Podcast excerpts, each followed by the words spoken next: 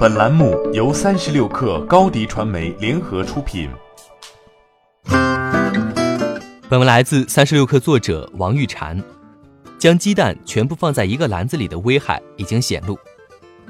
尽管富士康曾在一月底承诺，在中国大陆爆发的新型冠状病毒不会影响生产，但现在看来似乎事与愿违。二月三号，路透社引用一位知情人士的话说。因为因病毒导致的停产持续到两周以上，富士康可能会遭受巨大的打击，苹果的订单也可能没办法按时交了。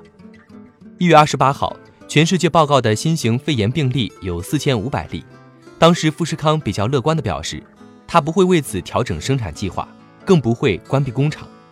但截至二月四号中午，全中国已经出现了两万零四百七十一个确诊病例。富士康也被告知必须停产到二月十号左右。路透社获得的一份富士康内部备忘录显示，富士康已要求疫情最严重的中国湖北地区的员工和客户不要擅自返回工厂，并告诫工人们每天需向经理报告他们的健康状况。遵循规则的员工将照常获得报酬，而未按时报告的员工将受到严厉惩罚。二月一号，富士康设立了一条热线电话，鼓励员工举报违反规定的人。并承诺给予举报人两百元人民币的奖励。除了湖北、广东和河南两个 iPhone 生产大省也会停产到本月十号以后。富士康苏州公司被告知必须至少关门到二月八号，上海则是二月九号，这都会非常干扰富士康的出货计划。消息人士称，富士康已经停止了在中国几乎全部工厂的生产工作。同时，该公司利用它在越南、印度和墨西哥等国的工厂填补缺口，但是考虑到这些工厂有限的产能和供应链缺陷，要想在短时间内替代中国大陆几乎是不可能的。富士康与苹果都未对此消息置评。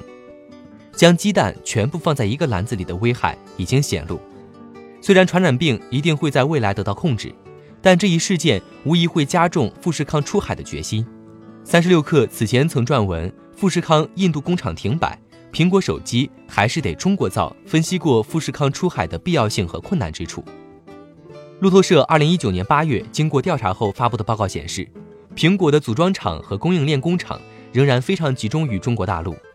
过去几年，虽然富士康常有到海外投资建厂的动作，但实际上苹果对中国的依赖不是减少，而是增加了。消息人士说，更棘手的问题是。我们是否能恢复生产，依然取决于中央和省政府的指示。苹果 CEO 蒂姆·库克此前曾在其2020财年第一季度电话会议上提到了肺炎可能造成的威胁。他表示，苹果基本可以为受灾最严重的武汉供应商找到替代者，但苹果中国工厂的返工时间还是会从一月底推迟至二月十号。从本月开始，苹果决定将中国大陆全部苹果直营店暂时关闭至二月九号。欢迎添加小小客微信，xs 三六 kr，加入克星学院，每周一封独家商业内参，终身学习社群，和大咖聊风口、谈创业，和上万客友交流学习。高迪传媒，我们制造影响力。商务合作，请关注新浪微博高迪传媒。